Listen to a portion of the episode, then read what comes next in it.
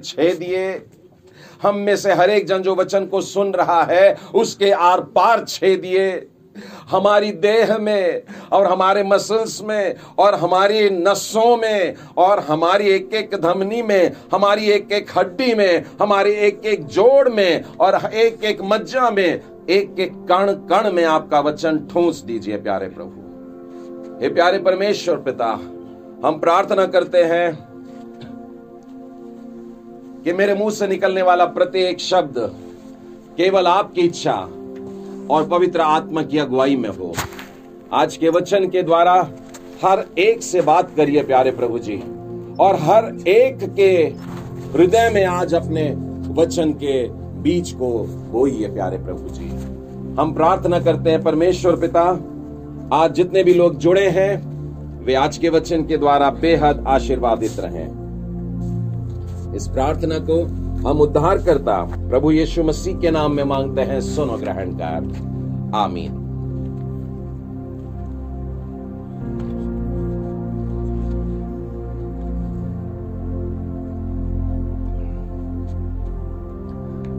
Romeo के नाम पौलुस प्रेरित की पत्री और उसके चौथे अध्याय में और उसके आरंभ में वचन में इस प्रकार से लिखा है। इसलिए हम क्या कहें, हमारे शारीरिक पिता अब्राहम को क्या हुआ? क्योंकि यदि अब्राहम कामों से धर्मी ठहराया जाता तो उसे घमंड करने की जगह होती, परंतु परमेश्वर के निकट नहीं। पवित्र शास्त्र क्या कहता है? यह कि अब्राहम ने परमेश्वर पर विश्वास किया और यह उसके लिए धार्मिकता गिना गया। ये वचन शायद हम में से बहुतों को याद है। अब्राहम ने परमेश्वर पर विश्वास किया और यह उसके लिए धार्मिकता गिना गया। उसके बाद का वचन भी बताता हूँ, काम करने वाले की मजदूरी देना दान नहीं, परंतु हक समझा जाता है। परंतु जो काम नहीं करता, वरन भक्तिहीन के धर्मी ठहराने वाले पर विश्वास करता है, उसका विश्वास उसके लिए धार्मिकता गिना जाता है। जिसे परमेश्वर बिना कर्मों के धर्मी ठहराता है उससे दाऊद भी धन्य कहता है। धन्य है वे जिनके अधर्म क्षमा हुए और जिनके पाप ढांपे गए। धन्य है वह मनुष्य जिसे परमेश्वर पापी न ठहराए। तो रोमियो की पुस्तक में मुझको अब्राहम नज़र आता है। वो जो उत्पत्ति के स्टार्टिंग में था, वो पॉलुस की पत्रियों में है। ये अब्राम आपको प्रेरितों के काम में नज़र आएगा। ये अब्राम आपको सुसमाचार में प्रभु यीशु के शब्दों में नज़र आएगा। ये अब्राहम आपको इब्रानियों के ग्यारहवें अध्याय में भी नज़र आएगा। ये अब्राहम आपको पूरी बाइबल में नज़र आता है। अब्राहम है ही एक ऐसे व्यक्तित्व, एक ऐसा कैरेक्टर जो आज मनन के लिए चुनना बहुत ज़रूरी था। हमने आदम के ऊपर एक दिन मनन किया। उसके वंश में दसवें पीढ़ी पर जो मिलता है नूह, उसके जीवन के बारे में भी हमने देखा। उसके लॉकडाउन के समय के बारे में हमने बात की थी पिछले बार, कि नोहा जब लॉकडाउन में था, तब वो कैसा जीवन बिताया। और नोहा की वंशावली में अगर हम नीचे आए तो दसवें नंबर पर अब्राम दिखता है। तो आज हम अब्राम के जीवन के बारे में थोड़ा समय मनन करेंगे। और इस व्यक्ति के बारे में यहाँ से बातें शुरू होती है, जो आपको ग्यारहवें अध्याय में मिलती है। वहाँ पर लिखा है, तेरा की वंशावली यह है। तेरा से अब्राम नाहोर और हाराम का जन्म हुआ। तो अब्राम और उसके दो भाई ऐसे थे, और उसमें से एक भाई का देहांत हो जाता है, उसका एक बच्चा है, लूत। और ये कहानी इतना बताने के बाद सीधा बताती है अब्राम की शादी और वो हुई थी सारे के साथ में। और सारे के बारे में एक वचन लिखा है, और वो है, सारे तो बांझ थी। ग्यारहवें अध्याय का तीसरा वचन, उसके संतान नहीं थी। और उसके बाद में लिखा है, उसके पप्पा की डेथ हो गई। बत्तीसवें वचन में, जब तेरा 205 वर्ष का हुआ, तब वह हाराम देश में मर गया। अब्राम की ज़िंदगी की शुरुआत जो हम बाइबल में पाते हैं, एक के बाद एक परेशानी से हुई। अपने भाई की डेथ को देखा, एक नन्हे बच्चे को, मासूम को, उसने बिना पप्पा का होता देखा, अनाथ होता देखा। उसके बाद में जब देखते हैं, उसके पत्नी का वर्णन है तो लिखा है, उदास जीवन है उसका भी, क्योंकि उसके पास में संतान नहीं है।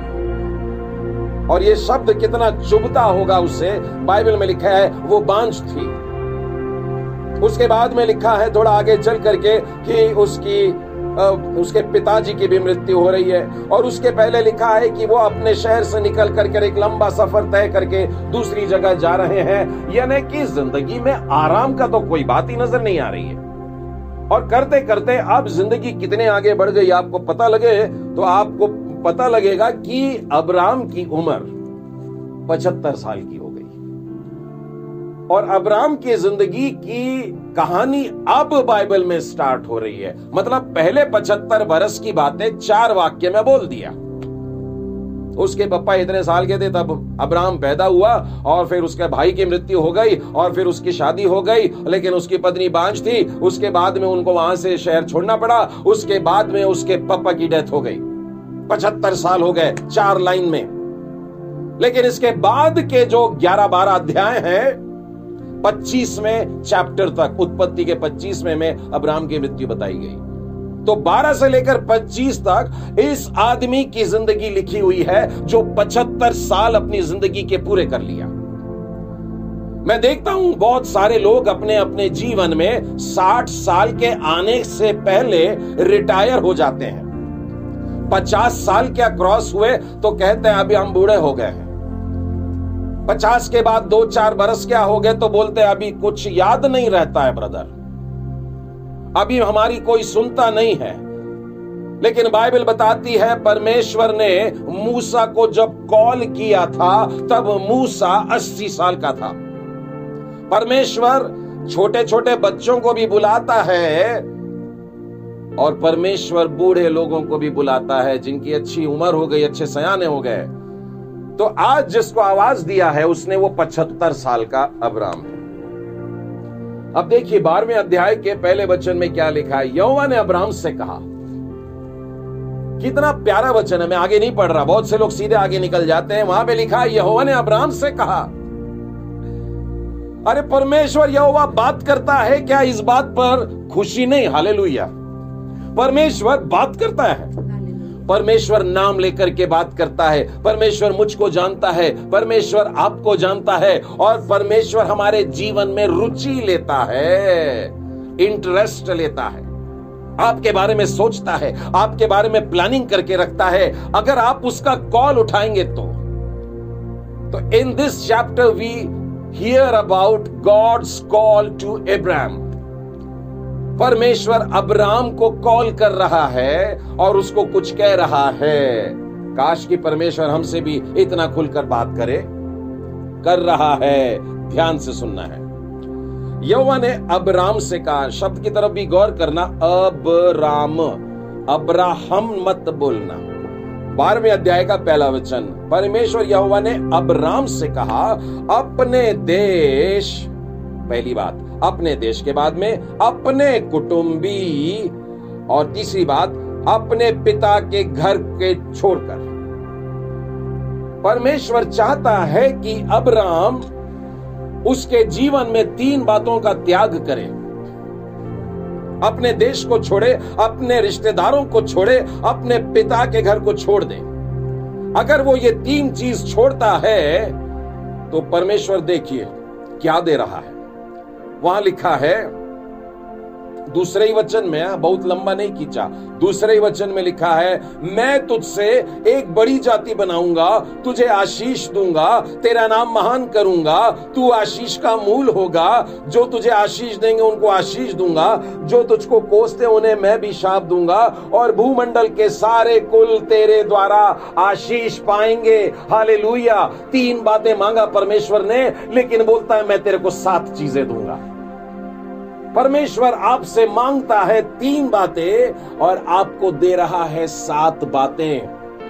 आपसे परमेश्वर तीन छोटी छोटी सी बात मांग रहा है। और आपसे कह रहा है तुझको अपने देश को छोड़ना होगा। तुझको अपने पिताजी का प्यारा प्यारा घर जहाँ तुझको बड़ा कोजी लगता है वहाँ से निकलना होगा। तेरे रिश्तेदार तुझको प्रिय हैं वहाँ से निकलना होगा। किस लिए?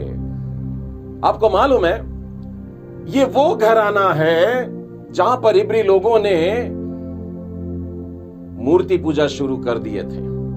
और परमेश्वर परमेश्वर इनको चुन करके मूर्ति पूजा के देश से निकालना चाहता है। ये लोग ऊर में बसे हुए थे। और उर देश के बाद बारे में अगर आप यहोशु की पुस्तक में पढ़ेंगे, बहुत स्पष्ट लिखा है। वहाँ तो यह भी लिखा है कि अब्राहम अपने पिता के साथ जिस देश में था, वहाँ पर वे लोग मूर्ति पूजा किया कर रहे थे। और परमेश्वर ने आवाज़ दिया और परमेश्वर ने उनको वहाँ से निकाला।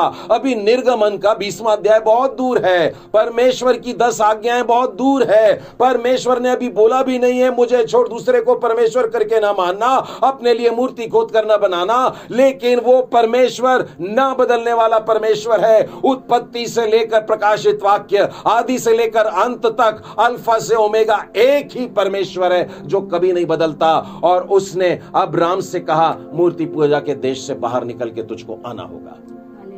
परमेश्वर मेरी और आपकी भलाई बेहतर जानता है। यदि हमने उसका कॉल उठाना सीख लिया उसकी बात को समझ लिए तो परमेश्वर कहता है तू तीन बातें देगा क्या मेरे को? क्या तू तीन बातों का त्याग करेगा? क्या तेरे जीवन की तीन प्रिय चीज़ों को तू देने को तैयार है? और अब्राम ने हाँ बोला और परमेश्वर ने कह दिया, ठीक है, मैं तेरे को सात चीज़ें देता हूँ। और उसमें से हम देखते हैं कि एक उसके व्यक्तिगत काम की थी, एक उसके परिवार के लिए थी, एक उसके कुल के लिए, जाति के लिए थी, और एक सारी दुनिया के लिए थी। मेरे और आपके आज्ञा मानने से आप खुद भी आशीष होंगे, आपका परिवार आशीषित होगा, आपके पूरे रिश्तेदार आशीषित होंगे, आपका देश आशीषित होगा, और आपकी सारी दुनिया। हाय, आज मैं दुनिया को देखता हूँ तो सबके सब परेशान नज़र आते हैं। भारत देश परेशान है, चीन परेशान है, अमेरिका परेशान है, इटली परेशान है, ईरान परेशान है, टर्की परेशान है, फ्रांस परेशान है, ऑस्ट्रेलिया परेशान है। जितने देशों को आप गिना सकते हैं, सबने अपना माथा पकड़ा है। आज मैं और आप इस दुनिया के लिए आशीष का कारण हो सकते हैं। देखिए, उस वचन को बड़े ध्यान से देखिए, जहाँ पर लिखा है, भूमंडल के सारे कुल तेरे कारण आशीष पाएँगे। भूमंडल के। जितनी तेरी नज़र जाती हैं, उन सब के सारे के सारे लोगों के लिए तू आशीष का कारण बन जाएगा। ये वचन मेरे प्रियो, किसके लिए है? आप कहेंगे, अब्राम के लिए है। अभी पता लगेगा कि केवल अब्राम के लिए नहीं, परंतु अब्राम की संतान के लिए भी है। और अब्राम की संतान में अगर आप अपने आप को गिनते हैं तो यह आशीष आपके लिए भी तो परमेश्वर ने अब्राम को आवाज़ दिया, उसके बाद में तीन चीज़ें छोड़ने के लिए बोला, उसके बाद में प्रॉमिस किया कि मैं तेरे को सात बातें देता हूँ। चौथे वचन में, यानी जैसे ही परमेश्वर ने बोलना समाप्त किया, चौथे वचन में देखो क्या लिखा है। यहोवा के इस वचन के अनुसार अब्राम चल पड़ा। नो स्टॉपिंग परमेश्वर ने अगर हमसे तीन नहीं, एक बात मांगा ना तो हम लोग पहले तो प्रभु जी को बोलेंगे, प्रभु जी, एक महीने का नोटिस दे दो हमको, हम थोड़ा सा सोचेंगे। हम परमेश्वर से समय मांगते हैं, हम परमेश्वर को पूछते हैं कि हमको थोड़ा सा समय दे, हम तुझको बाद में इस कॉलिंग का आंसर देंगे। लेकिन अब्राम के जीवन में एक प्यारी बात यह थी, परमेश्वर ने बोला अब्राम ने किया। और यह सिर्फ़ पहली घटना नहीं है ऐसी दसों घटनाएँ ये बारह चैप्टर पंद्रह चैप्टर में आपको अब्राम के बारे में मिलेगी कि जब परमेश्वर ने बोला अब्राम ऐसा? और अब्राम तुरंत बोला हाँ प्रभु जी, बिल्कुल ऐसा ही। और उनमें से कोई कोई बातें तो बड़ी कठिन थी। संदेश के एंड में मैं बाईसवें अध्याय में आपको लेकर के चलूँगा, तब देखना, ज़्यादा मज़ा आएगा वहाँ पर। अब यहोवा के इस वचन के अनुसार वो वहाँ से चल पड़ा और उसके बाद में लिखा है, उसकी उम्र 75 इयर्स ऑफ़ एज थी। पचहत्तर साल का यह व्यक्ति बहाने बहुत कर सकता था। अपने जीवन के बारे में बोल सकता था, अपनी पत्नी की हालत में बोल सकता था, निसंतान होने का दुख सुना सकता था और उसका घराने में वहाँ उसके घर में रहना ज़रूरी बता सकता था, लेकिन आज परमेश्वर ने आज्ञा दिया और लिखा है, वो वहाँ से चल पड़े। अब वो देखिए, जब निकला तो ध्यान रखना उसकी खुद की संतान नहीं है। लेकिन उसके भाई जिसकी मृत्यु हो चुकी है, उसका एक बेटा है। तो अब बुढ़ापे की लाठी को बोले, पकड़ ही लेते हैं। तो लूत को भी साथ में ले लिया। उसका जो भतीजा था, उसको भी साथ में ले लिया और लूत भी अपने चचा के साथ में चलने को तैयार हुआ, क्योंकि उसके चचा बहुत हेफ्टी बहुत अच्छे, गठे हुए और बहुत हैंडसम इस प्रकार से थे और उसका पप्पा नहीं था तो ये चल पड़े और वे साथ साथ रहने के लिए निकल पड़े। अब देखिए क्या लिखा है। इस प्रकार अब्राम अपनी पत्नी को लिया, अपने भतीजे लूत को लिया और जो कुछ उनके पास था वो लेकर के, जो भी हारान में प्राप्त किया था उसको लेकर कनान देश में जाने को निकल चला। अब वे कनान में आ गए और कनान में आकर के भी एक खास पॉइंट का वर्णन है। और ये पूरी बाइबल में आपको बार बार नज़र आएगा। हम लोग ध्यान नहीं देते इस बात पर, लेकिन गौर करना कि कोई कोई शब्द कोई कोई स्पॉट का वर्णन बार बार क्यों होता है? छठवें वचन में लिखा है, उस देश के बीच से जाते समय, कनान के बीच से जा रहे हैं। देखिए, वो ये वो वाला देश है जो परमेश्वर देने वाला है।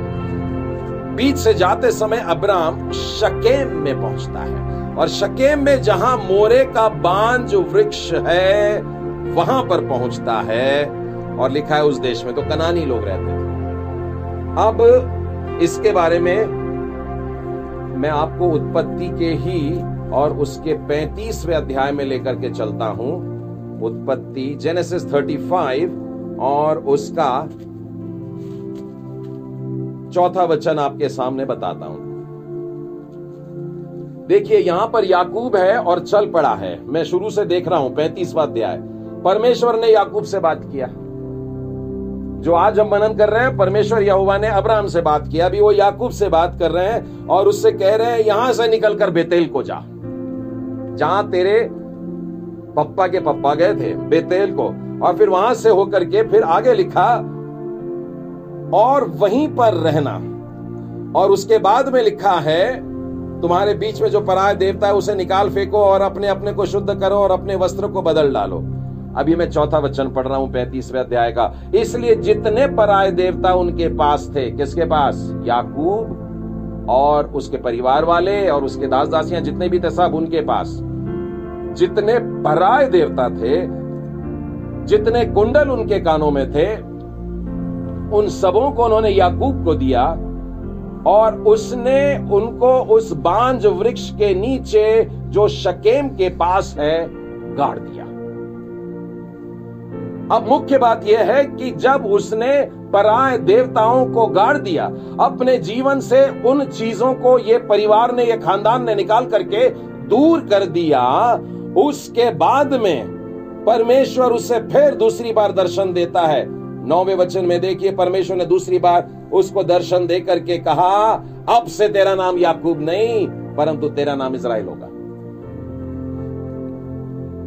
परमेश्वर ने याकूब का नाम, याकूब का मतलब आपको मालूम है? अड़ंगा मारने वाला, धोखाधड़ी करने वाला, उसका नाम था धोखाधड़ी करने वाला, लेकिन उसका नाम बदल करके इसराइल रखता है।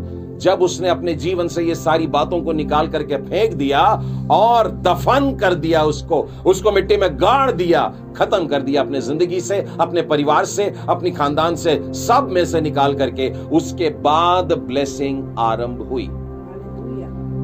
जब मैं और आप अपने ज़िंदगी से पराय देवताओं को निकाल देंगे परमेश्वर उसके बाद में आशीष देगा। आज परमेश्वर ने अब्राहम को बोला क्या प्यार करता है? तेरे पराय देवता कौन से है? अब्राहम ने बोला मेरे को पप्पा बहुत अच्छे लगते हैं। और, और मेरा ये जो घर है अच्छा लगता है। मेरा देश मुझको अच्छा लगता है मेरे रिश्तेदार मुझको अच्छे लगते हैं। परमेश्वर ने कहा तीनों को छोड़ दे। और उसके बाद में उसके आशीष के जीवन को वो आरंभ करेगा। और परमेश्वर ने अब्राम को दर्शन देकर के कहा, बारहवें अध्याय का सातवां वचन, यह देश मैं तेरे वंश को दूँगा।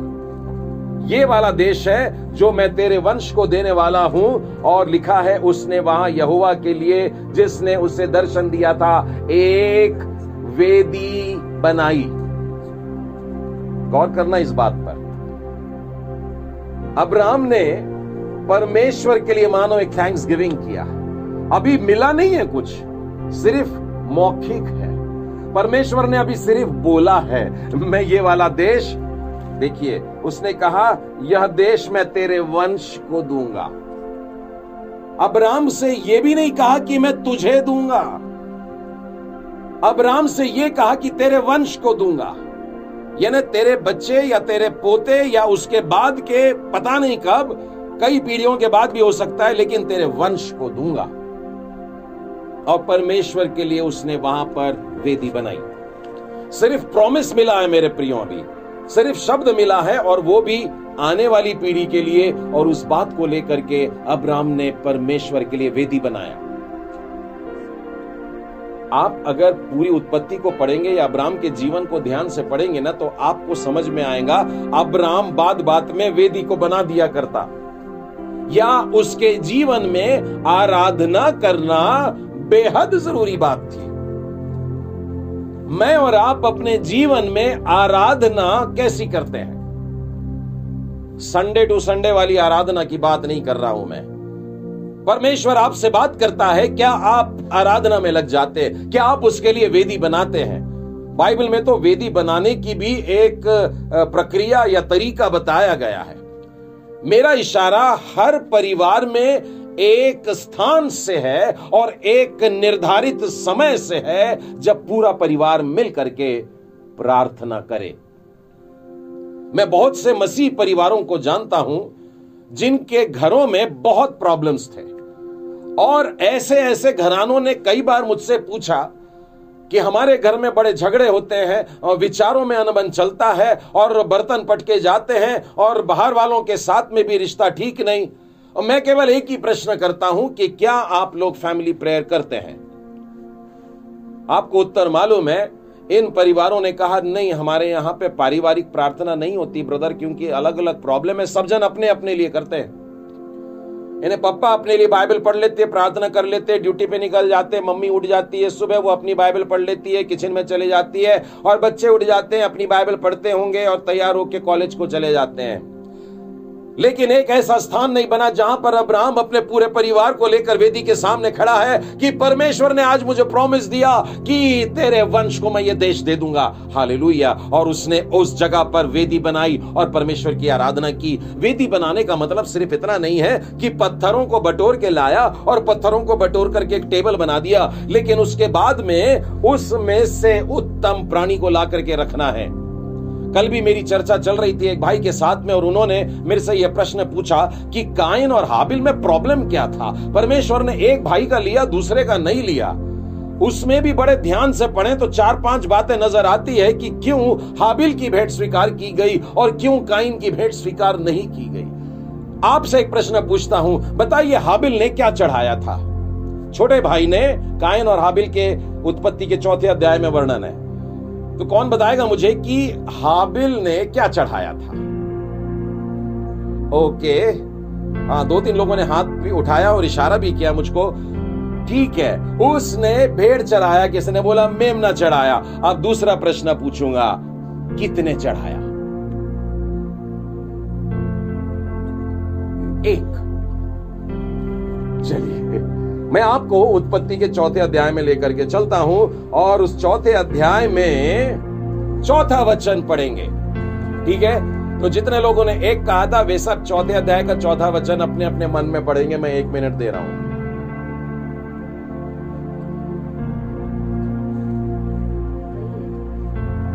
हाँ। हम लोग बच्चों को भी तस्वीर में बता देते हैं कि उसने एक मेमना लेकर आया, एक छोटा सा मेमना ला दिया अच्छा सा ला दिया। लेकिन बाइबल बहुत स्पष्ट बताती है कई।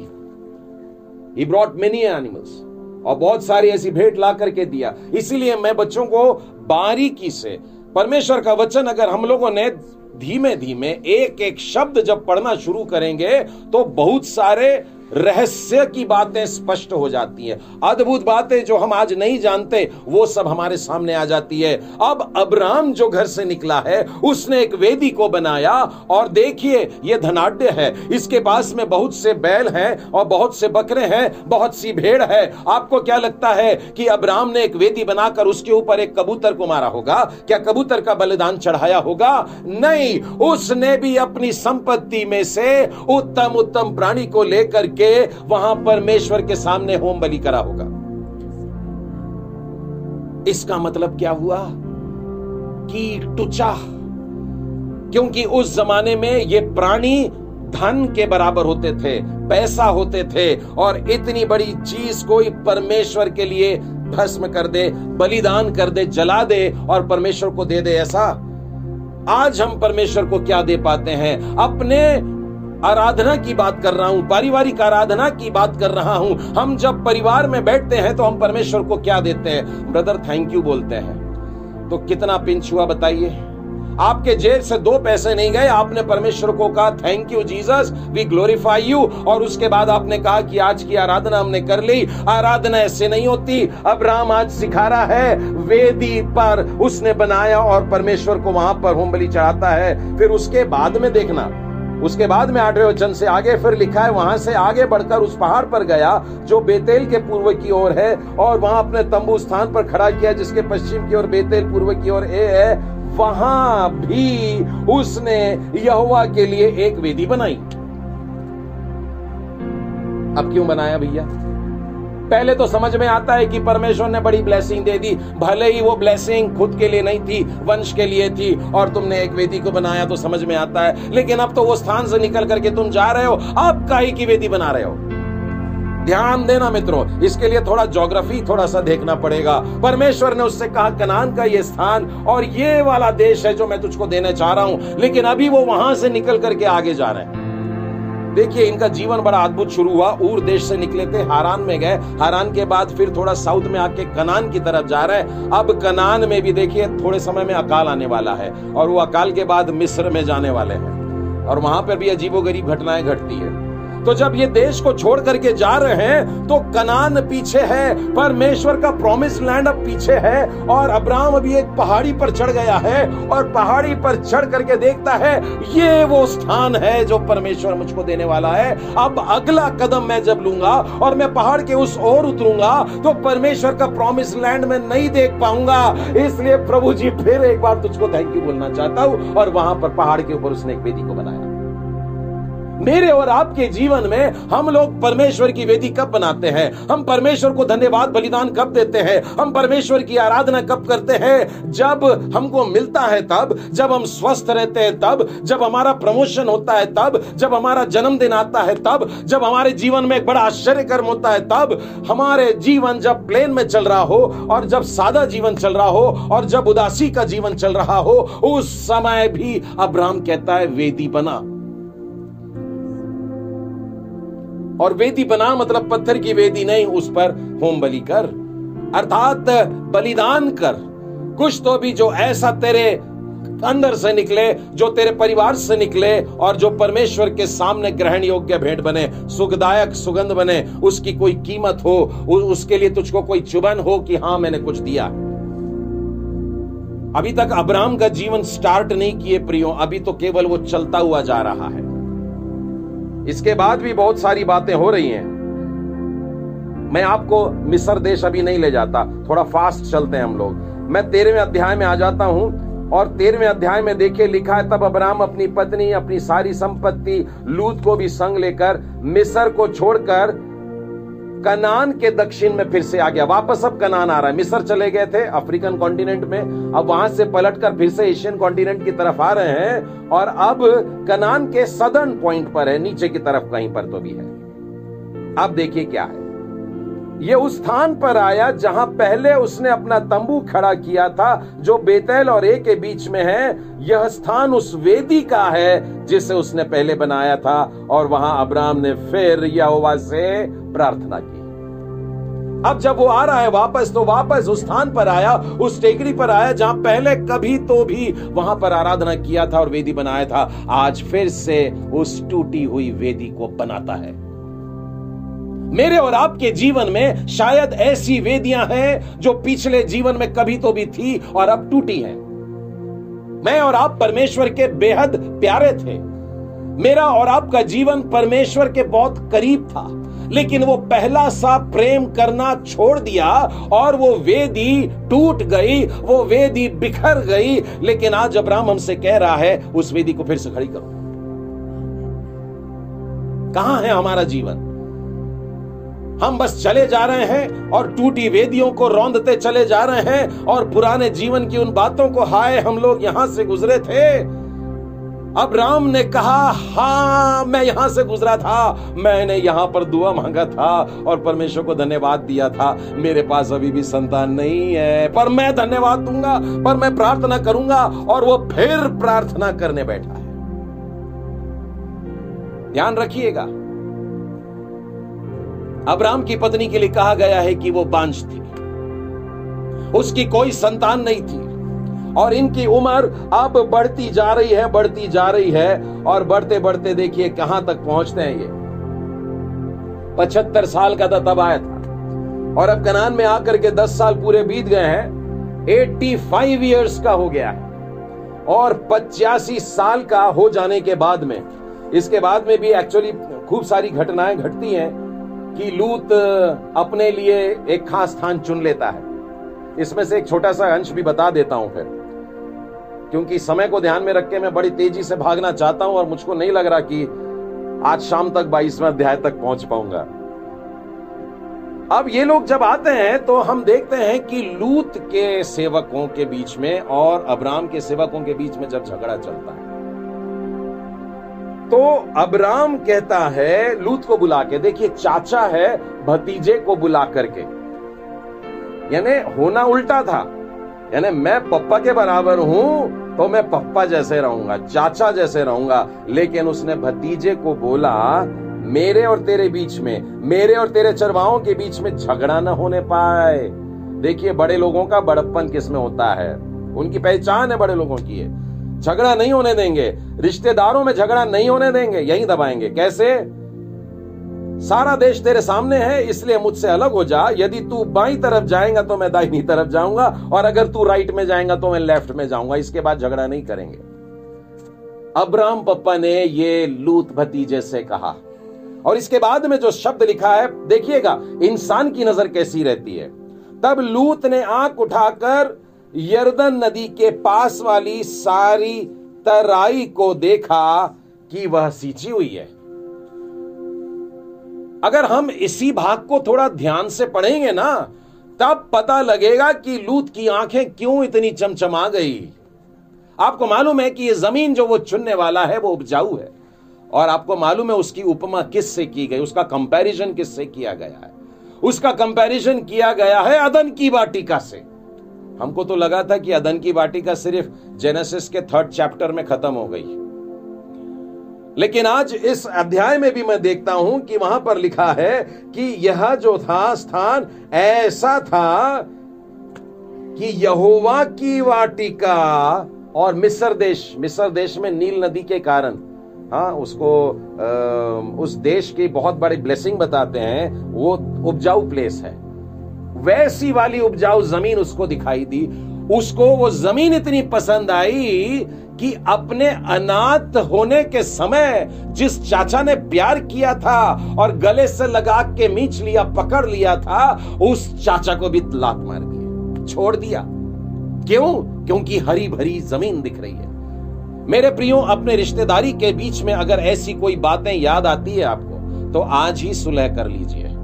आप चाहे चाचा हो, चाहे भतीजे हो, आप चाहे मामा हो, चाहे भांजे हो, जो भी हो, अगर रिश्तों में कहीं दरार आई है तो परमेश्वर कहता है हमसे, यीशु के शब्दों में, वेदी बनाएगा और वेदी पर कुछ चढ़ाएगा। यीशु ने कहा, तेरे गिफ्ट को मैं लेने नहीं वाला, तेरे गिफ्ट को वहीं पे बाजू में पड़े रहने दे। पहले अपने चाचा से जाके, अपने भांजे से जाके, अपने भतीजे से जाकर मेल मिलाप कर। जवान बच्चों से भी कहना चाहूँगा अपने अपने माता पिता के साथ में पकड़ के चलना है, प्रेम से रहने का है। और पति पत्नियों से भी कहना चाहूँगा, अभी वो समय नहीं है कि हम आवाज़ उठा करके चिल्लाएँ। अगर चिल्लाना ही है तो एक ही शब्द है हाले बोलिएगा। प्रभु यीशु आ रहा है, अभी झगड़ने का टाइम नहीं बचा अपने पास में। परमेश्वर के सानिध्य में आए। ये उदाहरण बता रहा है अब राम के समान बड़प्पन रखिए और झगड़ों को मिटाते चले जाइए। जो तुमको दुख दे रहे हैं, उनको भी अपने गले से लगा लो। और इस व्यक्ति ने हरी भरी ले लिया और चाचा को बोला, उधर चले जाओ चाचा आप, और चाचा उधर देख रहे हैं कि अब मैं कौन सी ज़मीन की तरफ़ जाऊँ। और जब वो असमंजस में पड़े थे, तब यहोवा परमेश्वर उनके पास में आकर के खड़ा हो गया। और देखिए चौदवे वचन में लिखा है अब्राम आँख उठा के देख। आँख उठा के देख, और उसके बाद लिखा है, पूरब और पश्चिम, उत्तर और दक्षिण, चारों ओर दृष्टि कर। तेरे भतीजे ने तो सिर्फ़ एक छोटी सी तराई लिया है। वो वो यर्दन नदी के पास की हरी उपजाऊ भूमि को लिया है, लेकिन तू नज़र उठा और नज़र उठा करके देख ऐसे चारों तरफ़ देख। ईस्ट, वेस्ट, नॉर्थ, साउथ सब कुछ देख। और जब उसने देखा, लिखा है, जितनी भूमि तुझको दिखाई देती है उन सबको मैं तुझे और तेरे वंश को युग युग के लिए दूँगा। हालेलुया। पहली जब आशीष दिया था तो बोला तेरे वंश को दूँगा लेकिन पकड़े रहा प्रभु को। अब प्रॉमिस चेंज हो गई तेरे वंश को भी दूँगा और तुझे भी दूँगा। हमारी मुसीबतों के समय में भी हम परमेश्वर को पकड़ते हैं। हमारी कठिनाइयों के समय भी उसका जय जयकार करते हैं। अब परमेश्वर की प्रोमिस उतर के आने लगती हैं जो दूर दिखती हैं आशीषें। हमारे वंश की दिखती है कि दसवीं पीढ़ी बाद देगा या मेरे पोतों को देगा या मेरे बच्चों को देगा वो परमेश्वर कहता है ठीक है मैं तुझे भी दूँगा। मैं तुझे भी दूँगा और तेरे वंश को भी दूँगा और किस लिए दूँगा? युग युग के लिए दे दूँगा। आपको मालूम है इसराइल कितना छोटा सा देश है। अगर आप भारत के नक्शे में देखें तो ऐसे कई इसराइल को आप भारत नक्शे में फिट कर सकते हैं। और उतना छोटा सा देश पता नहीं कैसे सारी दुनिया से भी अड़ जाता है। और जब लोग उस पर अटैक करने के लिए आते हैं मिल करके भी आकर के अटैक करते हैं तो उनको दुम दबा के भागना पड़ता है।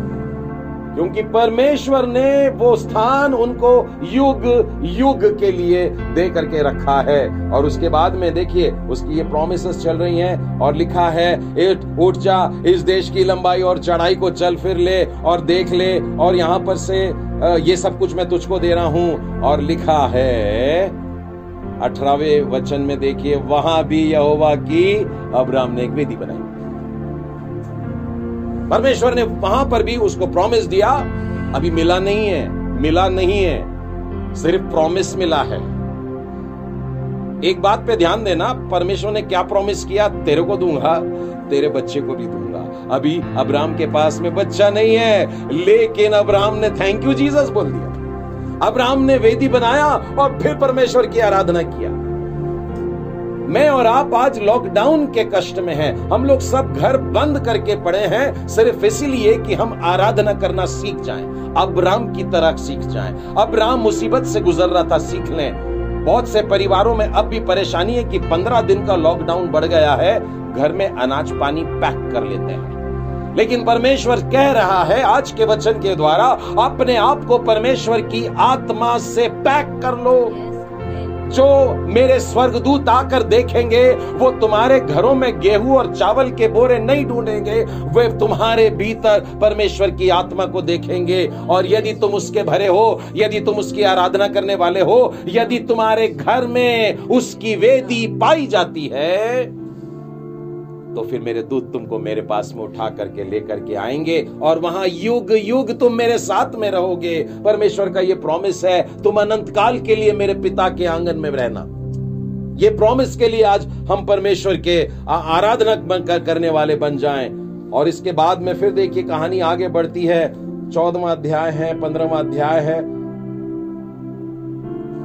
चौदहवें अध्याय में से वैसे मेरी बड़ी इच्छा थी कि आप लोगों को मलकी सिद्दीक वाला किस्सा सुनाऊं कि ये अचानक मलकी सिद्दीक आता कहाँ से है और अचानक चला कहाँ जाता है और आया क्यों था?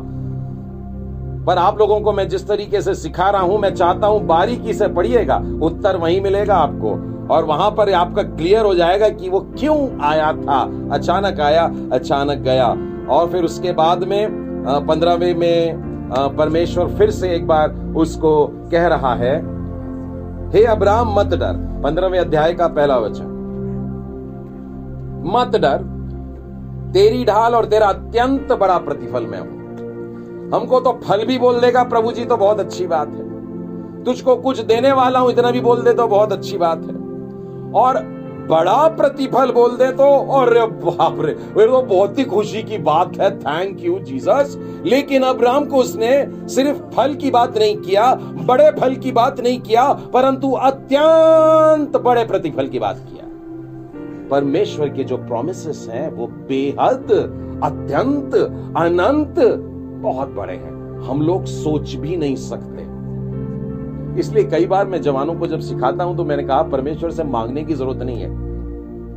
परमेश्वर की स्तुति और आराधना करना सीख जाओ, बस इतना ही काफ़ी है। परमेश्वर मेरी और आपकी जरूरतों को ज़्यादा अच्छे से जानता है, हमारे मांगने से पहले वो हमको दे देता है, हम मांगेंगे तो दस पैसा मांगेंगे और परमेश्वर करोड़ों की आशीष देना चाहता है। चुनाव आपका हो जाता है। अब्राहम ने अभी तक परमेश्वर को बोला नहीं। प्रभु जी पहले बच्चा तो दे दे।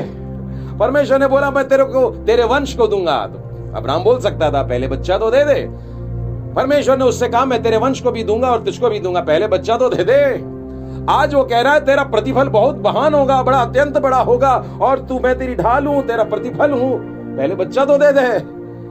हम परमेश्वर से कई बार उसकी आशीषों के लिए लड़ लेते हैं। प्रभु जी, क्या क्या क्या बोले जा रहे हो? अरे, मेरे को आज कुछ तो भी चाहिए, वो तो मुझको प्रदान करो। अब्राम ने कभी ऐसी बात नहीं किया। इतने पूरे अध्यायों में मैंने कहीं नहीं देखा कि अब्राम छाती पीट के रो रहा है, मेरे पास बच्चे ही नहीं है। और इस अध्याय में जब वो कहता है कि बड़ा प्रतिफल होगा, उस समय अब्राहम पहली बार कह रहा है, मैं निर्वंश हूँ। और उसके बाद में कहता है, मेरे घर का जो सेवक है, एलियाजर, क्या उसको सब मिल जाएगा? मेरे मेरे सारी बातों का वारिस क्या एलियाजर बन जाएगा? परमेश्वर स्पष्ट बोल रहा है। देखिए, जब हम अपने डाउट परमेश्वर को बताते हैं, परमेश्वर सटीक आंसर देता है। टू द पॉइंट आंसर देता है। घुमा के नहीं देगा। उसने कहा, एलियाजर, तेरा वारिस नहीं होगा। चौथा वचन, पंद्रहवें अध्याय का चौथा वचन। एलियाजर, तेरा वारिस नहीं होगा। तेरा जो निज पुत्र होगा, वही तेरा वारिस होगा। अब देखिए प्रभु, परमेश्वर ने अब्राम को कितना स्पष्ट आंसर दे दिया। तेरा वारिस कौन होगा? तेरा निज पुत्र। निज पुत्र का मतलब क्या होता है? तेरा अपना बेटा। तेरा अपना बेटा का मतलब क्या होता है? तू और तेरी पत्नी से तुझको जो बेटा प्राप्त होगा, वो तेरा निज बेटा, तेरा वारिस होगा। परमेश्वर ने इतनी बड़ी प्रॉमिस उसको प्रदान कर दी। उसके बाद में परमेश्वर ने उसको स्पष्ट किया, आ, तंबू के बाहर आ जा।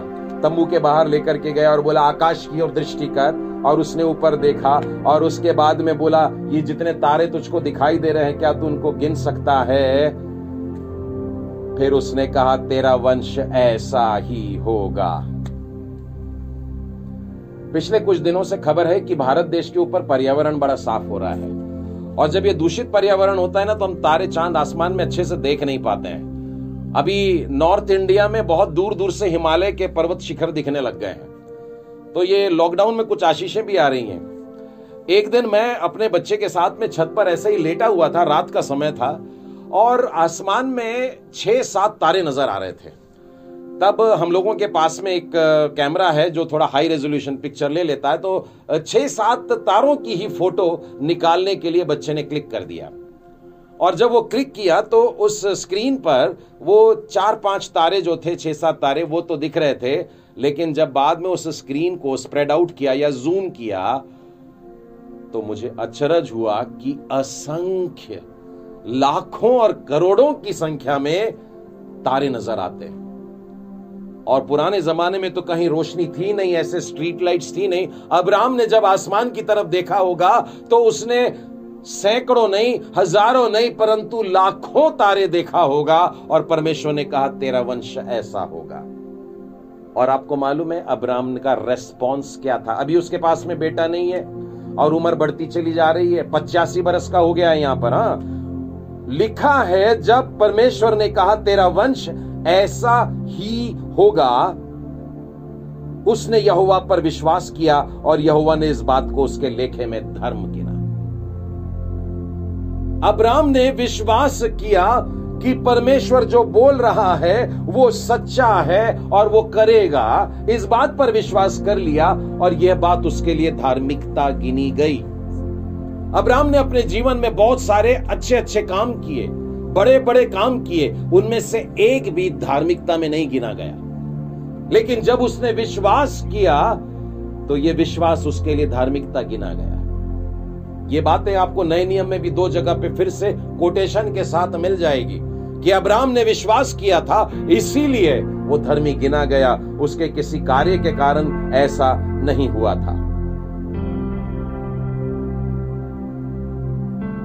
सोलहवें अध्याय में जब हम आते हैं सारे की उदासी नज़र आ रही है, पर सारे के साथ साथ अब्राहम का भी एक्शन क्योंकि सारे ने अपने साथ में अपनी मिस्री दासी हाजिरा को लेकर के आई और अपने पति अब्राम को दे दिया कि उसकी पत्नी हो जाए, और लिखा है कि इस इच्छा से कि अब इसके द्वारा वंश मिलना चाहिए। शब्द पर गौर करना, जब परमेश्वर बोलता है ना तो बड़े ध्यान से सुनना। परमेश्वर ने क्या कहा था? पंद्रहवें अध्याय के चौथे वचन में, तेरा जो निज पुत्र होगा, वही तेरा वारिस होगा। तेरी पत्नी से जो तुझको मिलेगा वो ही तेरा बेटा और वही तेरा वारिस होगा वो ही तेरा वंश चलाएगा। लेकिन अब अब्राम और सारे और हाजिरा मिलकर के एक स्कीम बना रहे हैं कि परमेश्वर के प्लानिंग में थोड़ा डीले हो रहा है, चलो हम ही कुछ करते हैं। और ऐसी गलती शाउल ने भी किया था। कि परमेश्वर के जन के आने में देरी हो रही है, चलो मैं ही करता हूँ। और क्या करने लगे? आराधना करने लगे। जो काम नहीं करना चाहिए था, वो करने लगे। अब राम अपनी दासी के साथ में मिल गया और आगे वचन लिखता है कि हाजिरा गर्भवती हुई और उसको एक पुत्र प्राप्त होता है और उसका नाम इश्माइल रखा जाता है। सोलहवें अध्याय का सोलह वचन, हाजिरा ने अब्राहम के द्वारा इस्माइल को जन्म दिया, उस समय अब्राहम छियासी साल का 86 इयर्स का हो गया। उसके बाद में सत्रहवें वचन में परमेश्वर की वाचा है, जो उसके लिए दोहराई जा रही है। पांचवा वचन, इसलिए अब से तेरा नाम अब्राम न रहेगा, परंतु तेरा नाम अब्राहम होगा, क्योंकि मैंने तुझे जातियों के समूह का मूल पिता ठहराया है। परमेश्वर ने अभी हाजिरा के द्वारा इस्माइल को उत्पन्न करने के लिए फटकार नहीं लगाया। लेकिन उसका नाम बदल करके इशारा कर दिया कि तेरे को अब्राहम नहीं, तेरे को अब्राहम बना रहा हूँ। अर्थात तू जाति जाति का पप्पा कहलाएगा फादर ऑफ़ नेशंस होगा। क्योंकि सारे भूमंडल के नीचे के सारे कुलों के लिए आशीष का कारण तुझको दिया। इसलिए तेरा नाम भी बदलना बहुत ज़रूरी है और उसका नाम अब्राहम रख दिया। यदि आप पंद्रहवें वचन को पढ़ेंगे तो पता लगेगा परमेश्वर ने सारे का भी नाम चेंज कर दिया। परमेश्वर ने अब्राहम से कहा, तेरी जो पत्नी सारे है, उसको तू अब सारे ना कहना, उसका नाम सारा होगा। और सिर्फ़ पति और पत्नी का नाम की बात नहीं है, थोड़ा आगे चलिए आप और 21वें वचन में देखिए परंतु मैं अपनी वाचा इसहाक ही के साथ बांधूँगा, जो सारा से अगले वर्ष के इसी नियुक्त समय में उत्पन्न होगा। हाथ में अभी इस्माइल है। और इस्माइल बड़ा खास बच्चा है, बड़ा धनुर्धारी है, बड़ा योद्धा के समान है, बहुत टैलेंटेड बच्चा है। छियासी साल का था, तब वो हुआ था। अब निन्यानवे बरस का है। मतलब इस्माइल थर्टीन इयर्स का जवान लड़का है। और वो भी शिकार करने जाता है, ऐसे करके प्रकार का बच्चा है। और अब्राम भी योद्धा था, और उसको वो इस्माइल बहुत अच्छा लगा। लेकिन अब वो कह रहा है कि अब्राम को कि इस्माइल से नहीं, परंतु मेरी वाचा इसहाक ही के द्वारा होने वाली है। अब्राम बोलता है, मैं सौ साल का भी हो गया और क्या मेरी संतान हो सकती है? सारा नब्बे साल की हो गई है। क्या वो पुत्र अभी जनेगी? अठारवे वचन में देखिए, यहाँ पर थोड़ा निराश लगता है, बोलता है इस्माइल ही तेरी दृष्टि में हो जाए। इस्माइल को ही ग्रहण कर लेना प्रभु जी अच्छा है हैंडसम लड़का है। लेकिन परमेश्वर ने कहा, तेरा निज पुत्र जो होगा, उसी के साथ में मेरी ये वाचा रहेगी. और फिर परमेश्वर का अद्भुत रीति से दर्शन इसको होता है। अठारहवें अध्याय में हम देखते हैं, तीन लोग उसके पास में आते हैं और उनका बेहद आदर करता है, उनके सामने खाना परोसता है। और फिर वो जब जाने पर रहते हैं तो वो पूछते हैं, तेरी पत्नी सारे कहाँ पर है? देखिए, परमेश्वर मुझको जानता, पत्नी को जानता, परिवार में जानता और होने वाली बात को भी जानता। अगले साल तेरे परिवार में क्या होने वाला है? परमेश्वर जानता और बताने को तैयार है। यदि हम उसका कॉल उठा लें बस तो वो बताता है, अगले साल उसको एक पुत्र उत्पन्न होने वाला है। और वहाँ पर बहुत स्पष्ट रीति से बताता है, लेकिन एक अजीब सी बात लिखी है। यहाँ पर अब्राम और सारा दोनों बहुत बूढ़े थे। पहले लिखा था बूढ़े थे, अब लिखा है बहुत बूढ़े थे। और उसके साथ में ग्यारहवें वचन में लिखा है, सारा का मासिक धर्म बंद हो गया था। यानी मेडिकली भी अब डॉक्टर ने बोल दिया, सारे आंटी, अब आपको बच्चा नहीं हो सकता है। मैं चाहूँगा कि आज के लिए चौदवा वचन के पहला वाक्य को याद कर लें ज़िंदगी भर के लिए। अठारहवें अध्याय का चौदवा वचन कहता है क्या यहोवा के लिए कोई काम कठिन है? क्या परमेश्वर यहोवा के लिए कोई काम कठिन है? मेरे मित्रों आप अपने जीवन में शायद बहुत बड़ी समस्या से जा रहे होंगे। मैं जवानों को देखता हूँ कि वो बेहद पजल्ड रहते हैं कि मेरा भविष्य में क्या है। और वह अपने लिए सपनों को भी बना लेते हैं और उनसे बेहतर सपना परमेश्वर ने उनके लिए बना करके रखा है। परमेश्वर के लिए कोई काम असंभव नहीं है। हमें लग रहा था कि ये कोरोना वायरस का कहर अभी धीरे धीरे घट रहा है, लेकिन आपको मालूम है कल इंडिया में करीब करीब 100 लोग एक दिन में 24 घंटे में 94 लोग मर गए। और ये संख्या लगातार बढ़ती जा रही है। और महाराष्ट्र में अचानक बहुत बड़ी संख्या पे पॉजिटिव के केसेस जंप कर गए हमें लग रहा था ये सॉल्व हो जाएगा और अब की बार हम लोग तीन मई से चार मई से बाहर खुल करके आ जाएँगे, लेकिन पंद्रह दिन के लिए फिर से बंद हो गया। अभी दो तीन बाहर के भी देशों ने, भारत को देख करके अपने अपने देशों में भी लॉकडाउन की बात कर दी है। यानी समस्या बढ़ती जा रही है। अब ऐसा लग रहा है, लोग कह रहे हैं कि ये हमको कई सालों तक पीछा नहीं छोड़ेगा। बाइबल कहती है, परमेश्वर के लिए क्या कोई काम कठिन है? आप परमेश्वर के सामने अपनी समस्या को बता सकते हैं। अब्राहम के पास में बहुत बड़ी समस्या थी, और विज्ञान ने कह दिया था, अब्राहम, तेरे को बच्चे नहीं हो सकते, तू बहुत बुढ़ा हो गया है, और तेरी पत्नी को भी मेडिकली चेकअप कर लिया, और गायनोकोलॉजिस्ट ने बोल दी, इसको कभी बच्चे नहीं होने वाले। ये दोनों इस निराशा से जब चल रहे थे, तब परमेश्वर ने उनके घर में आकर के, ये तीन दूतों ने आकर के अपनी जबान से बोला, अगले साल इन्हीं दिनों में तेरी पत्नी तुझसे एक बेटे को उत्पन्न करेगी। परमेश्वर के लिए कोई भी बात असंभव नहीं है, प्रियो। और हम जानते हैं कि बिल्कुल इसी रीति से उनको एक बालक मिलता है और ये इसाक होता है। अब इस्माइल चला गया है। इस्माइल को और हाजिरा को निकाल दिया गया और उसके बाद में इसहाक अब बड़ा होने लगा है। मैं सीधे आपको बाईसवें अध्याय में लेकर चलता हूँ और इस घटना को बताने के बाद समाप्त करूँगा। हालाँकि इनके बीच में भी बहुत सारी इंटरेस्टिंग घटनाएँ हैं। मैं चाहूँगा आप लोग अपने घर में जब है लॉकडाउन में है तो अब्राहम के जीवन के ये बारहवें अध्याय से लेकर पच्चीसवें अध्याय तक पूरा पढ़ें पढ़ें और पढ़ें। बार बार पढ़ें। देखिए, हर रीडिंग में परमेश्वर एक नई नई बात आपको बताता जाएगा।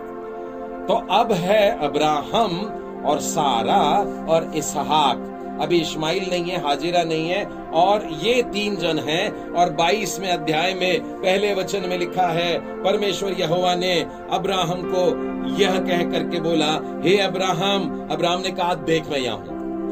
यानी परमेश्वर ने आवाज़ दिया, और अब्राहम ने बोला yes Lord I am here से बोल, तेरा दास सुनता है.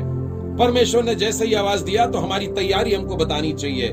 दूसरे में लिखा है, तेरे पुत्र को,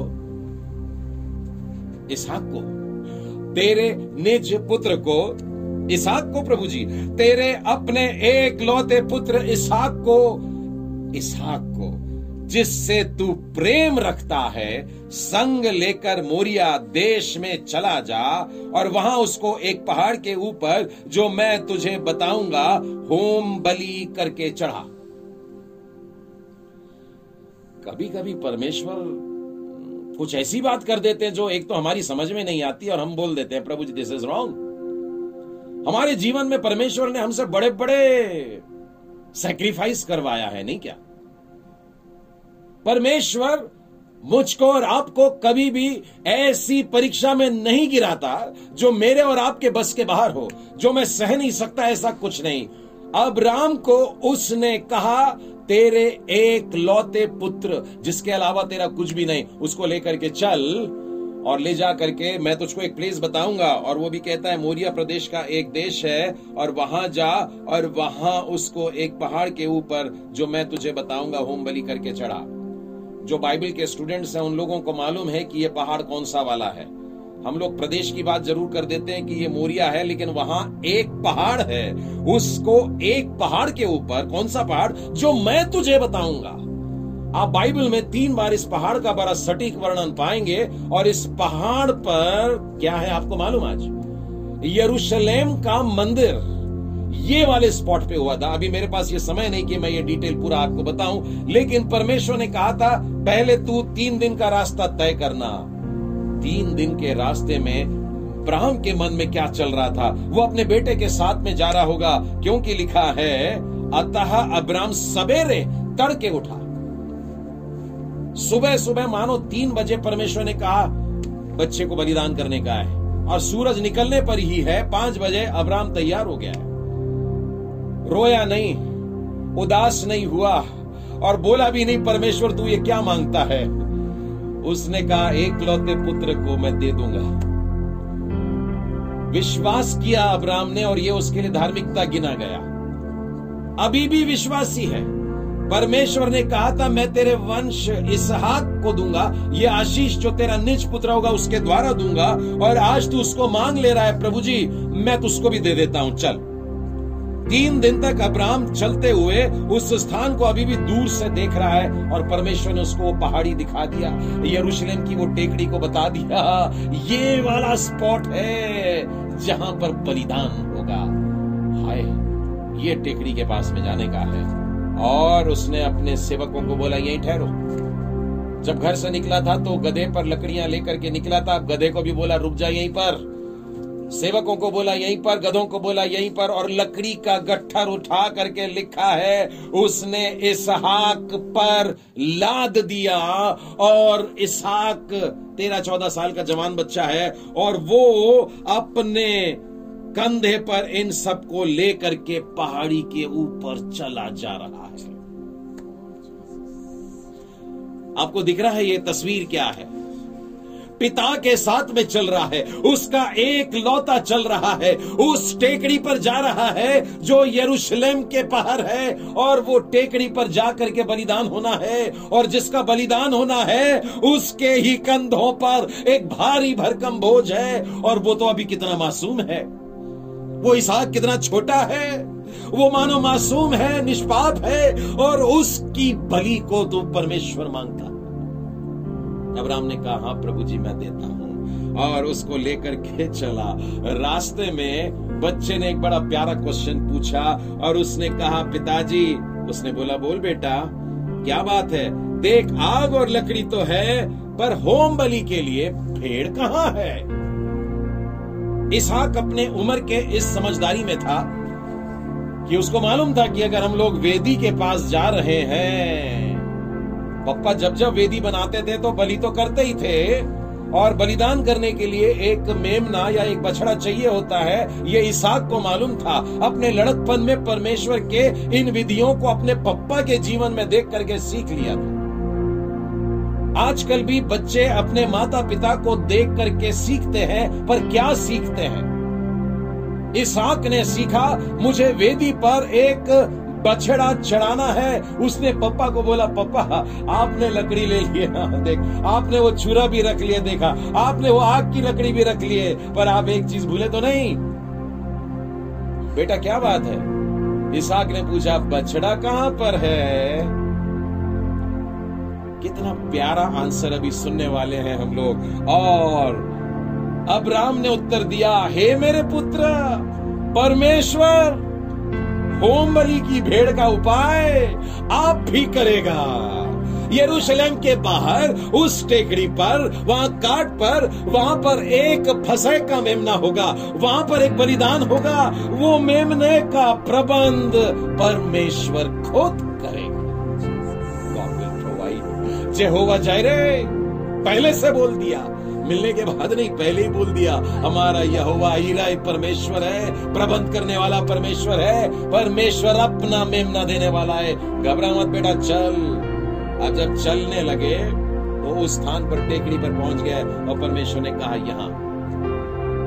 चारों तरफ़ देखे, अब्राहम अभी कितने साल का है, सोचिए। जब वो सौ साल का था तो इसाक हुआ, और उसके बाद में भी चौदह साल का इसाक हो गया होगा तो एक सौ चौदह पंद्रह साल के अब्राम हो गए हैं, और ये पहाड़ी पर अभी अभी चढ़कर आए हैं। हाफ़ रहे होंगे। तो इसाक ने कहा होगा, पप्पा प्रॉब्लम नहीं, आपको देख देख कर मैंने वेदी बनाना भी सीख लिया। तराशे हुए पत्थर नहीं लाऊँगा सिंपल पत्थर और मट्टी से ला करके मैं वेदी बना देता ना पप्पा आपके और फिर उसने उस वेदी को तैयार किया और वो टेबल बना करके तैयार हो गया। और उसके बाद जब ये पहाड़ी पर आ रहे थे, पत्थर बीनने के लिए जा रहे थे, पत्थर बीनते बीनते टेबल बनाने का पत्थरों का काफ़ी पत्थर लगे होंगे, लेकिन इधर उधर घूमे, कहीं कुछ दिखाई नहीं दे रहा था।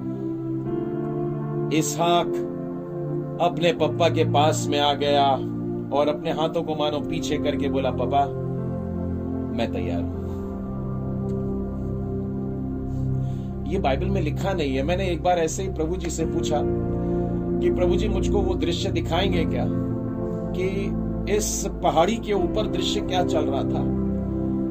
और परमेश्वर ने जो मुझको उस समय दृश्य दिखाया उस समय ने ये जाना कि इसाक को शुरू से मालूम था कि मेरे पप्पा मुझको बलिदान करने के लिए ले जा रहे हैं। और वो अपने पप्पा को टोच के बोला पापा आपने बछड़ा तो नहीं लिए हो, आपने मेमना तो नहीं लिए हो, वो कहाँ है?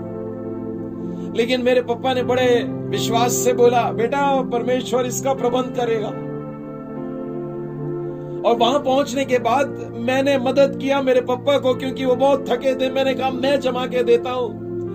और फिर मैंने जब टेबल जमा दिया, फिर लकड़ी का गट्ठर लिया और एक एक लकड़ी को लेकर के उस टेबल के ऊपर सजा दिया। और अब बारी थी कि बछड़ा रखा जाए और उसका बलिदान हो। तब जो दृश्य मैंने देखा वो ऐसा था कि इसहाक अपने पापा के पास जाता है, अपने हाथों को पीछे देता है, पापा मेरे हाथ बाँध लो। मैं विधि पर से छटपटा कर कहीं गिर ना जाऊँ, मेरे हाथ को बाँध लो, मेरे पाओ को बाँध लो। और वेदी पर वो लिटा गया। और वेदी पर लेटने के बाद अब्राहम के हाथ मानो काँप रहे थे। और उसने अपने कमर में से एक लंबा सा छुरा निकाला, ताकि उसके गले पर रख करके परमेश्वर ने मांगा है तो परमेश्वर को दे दूँगा। और उसने वो कांपते हाथों को जब उठाया तो इसहाक ने अपने पप्पा को देखा और बोला, मैं तैयार हूँ। मेरी नहीं, परंतु तेरी इच्छा पूरी होगी, पप्पा। तूने परमेश्वर को प्रॉमिस किया है कि तू मुझे देगा तो तू दे दे। और इसहाक के गले के पास में अब्राम ने उस छुरे को लेकर के आया।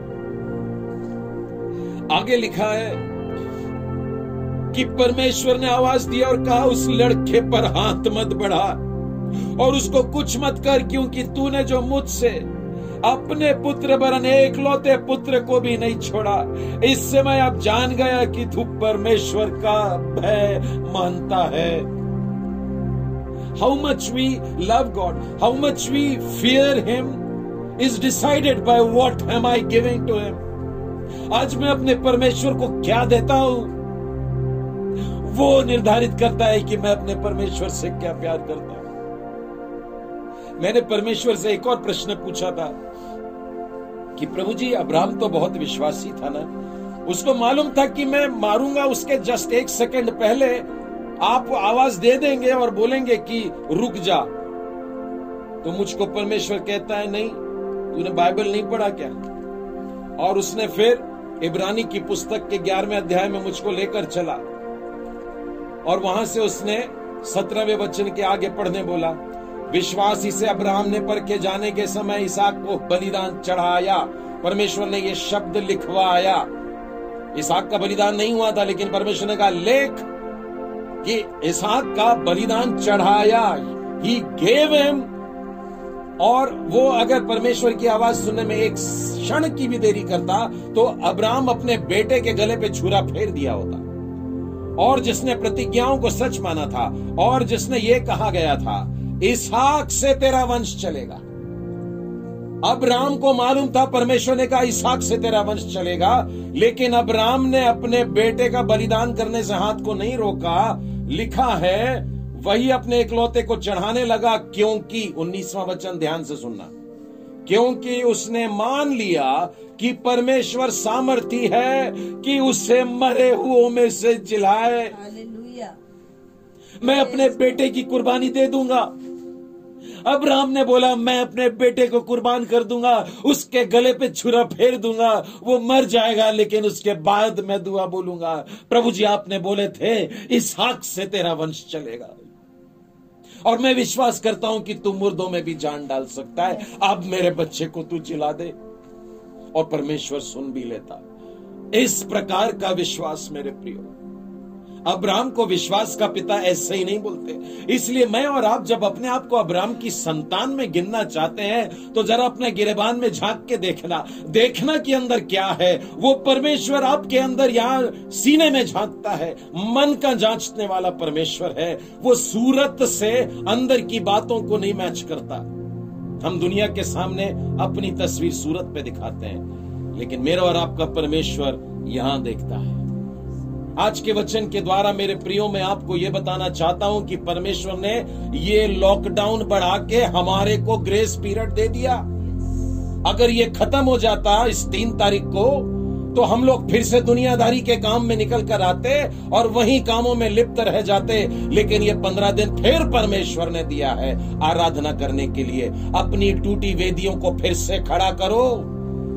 अपने अपने परिवारों में फिर से एक बार प्रेयर शुरू करो। जो जो पसी परिवार में प्रार्थना नहीं होती है, मेहरबानी से मैं हाथ जोड़ के बोल रहा हूँ। एक अंग्रेज़ी कहावत है the Christian family who doesn't have an appointed time of prayer will soon have no time of prayer at all जो मसीह परिवार आज प्रार्थना का निर्धारित समय नहीं रखता है, बहुत जल्दी उनके पास में तो प्रार्थना करने का भी समय नहीं बचेगा। भयानक दिन आ रहा है। अभी हम लोग जो जी रहे हैं ना, बहुत हल्के हैं, बहुत अच्छे दिन है, लेकिन अभी भयानक दिन आ रहा है। इसके बाद में और भयानक कुछ होने वाला है। परमेश्वर हमको तैयार कर रहा है। उसकी वेदी बनाना सीख लो। परमेश्वर के भय में चलना सीख लो। परमेश्वर के साथ में चलना सीख लो। विश्वास के पिता अब्राम का हाथ थामना सीख लो। उस भिकारी को अब्राम की गोद में पाया गया और वहाँ से नरक से पुकारने वाला कहता है कि एक बूंद पानी भिजवा दे प्रभु जी इसके हाथ से। वो अपनी उंगली को पानी में डुबा के मेरे ओठों पे रख देगा। हो जाएगा। लेकिन प्रियो मेरे और आपके लिए अब्राहम की गोद है। अगर आज हम अब्राहम का हाथ पकड़ के चलते हैं, अब्राहम की आशीषें उसकी संतान के लिए भी है, उसके वंश के लिए भी है, और भूमंडल के सारे कुल के लिए भी है। वो जो इसराइल में था, कनान में था वो ही भारत देश के लोगों के लिए भी है, और वो ही पाकिस्तान, और वही अमेरिका, और वही चीन, पूरी दुनिया के लिए अब्राहम की आशीषें हैं। क्या आज आप अपने आप को अब्राम की संतान कहलवाना चाहेंगे। क्या आज आप उसके पास आएँगे? क्या आप अपने घरों की वेदियों को फिर से बनाएँगे? परमेश्वर आवाज़ दे रहा है, उसके कॉलिंग को ठुकराइए मत। आज उद्धार का दिन है। परमेश्वर का वचन सुनकर अपने को कठोर ना करो, परंतु अपने दिल को खोल दो। हम प्रार्थना करेंगे, प्यारे परमेश्वर, आपकी आवाज़ को सुना है। आपकी कॉलिंग को सुना है प्रभु जी। और आपने न जाने कितनी बार कॉल किया। और हमने आपका कॉल नहीं उठाया और वो मिस कॉल हो गया। और बार बार अपने ज़िंदगी के फ़ोन को उठाते हैं तो जीसस के हंड्रेड्स ऑफ़ मिस कॉल नज़र आते हैं। परमेश्वर रोज मुझसे दस बार बात करना चाहता है। और हम अपने बिस्तरों पर पड़े रहते हैं। वो सुबह आकर खड़ा होता और पुकारता, मेरा बेटा, मेरी बेटी। और हम उसकी आवाज़ को अनसुना करके अपनी रजाई ओढ़ लेते हैं। अपने अपने घरों को ठंडा करके हम अपने को गर्म कर रहे हैं। हम सुस्त बन रहे हैं। आपके वचन में लिखा है, अरे आलसी चीटी के पास में जाकर श्रम करना सीख ले। एक छोटे से प्राणी से प्रभु आप सीखने को बोल रहे हैं। आज अगर हम में कुछ गर्मी चाहिए तो पवित्र आत्मा की गर्मी चाहिए। पवित्र आत्मा की आग चाहिए। पवित्र आत्मा का तेल चाहिए। हम तेरे लिए जलने वाली दिए और मशाले बन जाए, प्रभु जी। आज आपने हम में से हर एक से कहा है, अपने घर की वेदी को सुधार ले। वो वेदी जो टूटी है, उसको फिर मरम्मत कर। क्यों तेरे परिवार मिट जाए? उसको पुकार। और वो तुझको और तेरे घर आने को बचाना चाहता है। हे परमेश्वर पिता, इन पंद्रह दिनों के लिए धन्यवाद के साथ में आपके पास में आते हैं, प्रभु। और जो स्ट्रिक्ट नियम है, और पुलिस वाले डंडे लेकर दौड़ते हैं, उनके लिए भी धन्यवाद।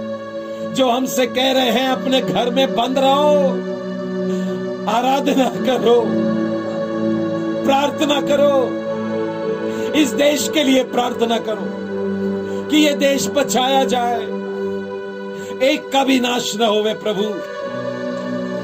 तू हर एक आत्मा से प्रेम करता है। इनको आत्मिक चंगाई की ज़रूरत है, यीशु। तेरा लहू व्यर्थ नहीं, तू सबको बचाएगा। मैं अपने भारत देश को तेरे सामने रख देता, परमेश्वर। हमारे गुनाहों को तू मिटा दे, माफ़ कर दे प्रभु। सैकड़ों बरस से तुझे ये देश दुख देता आया है, तुझको ठुकराता आया है।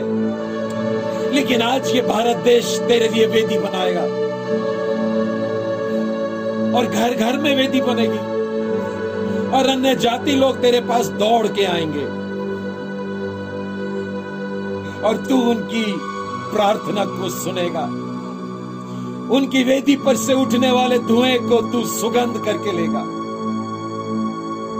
और इस देश को अपने गले से लगाएगा।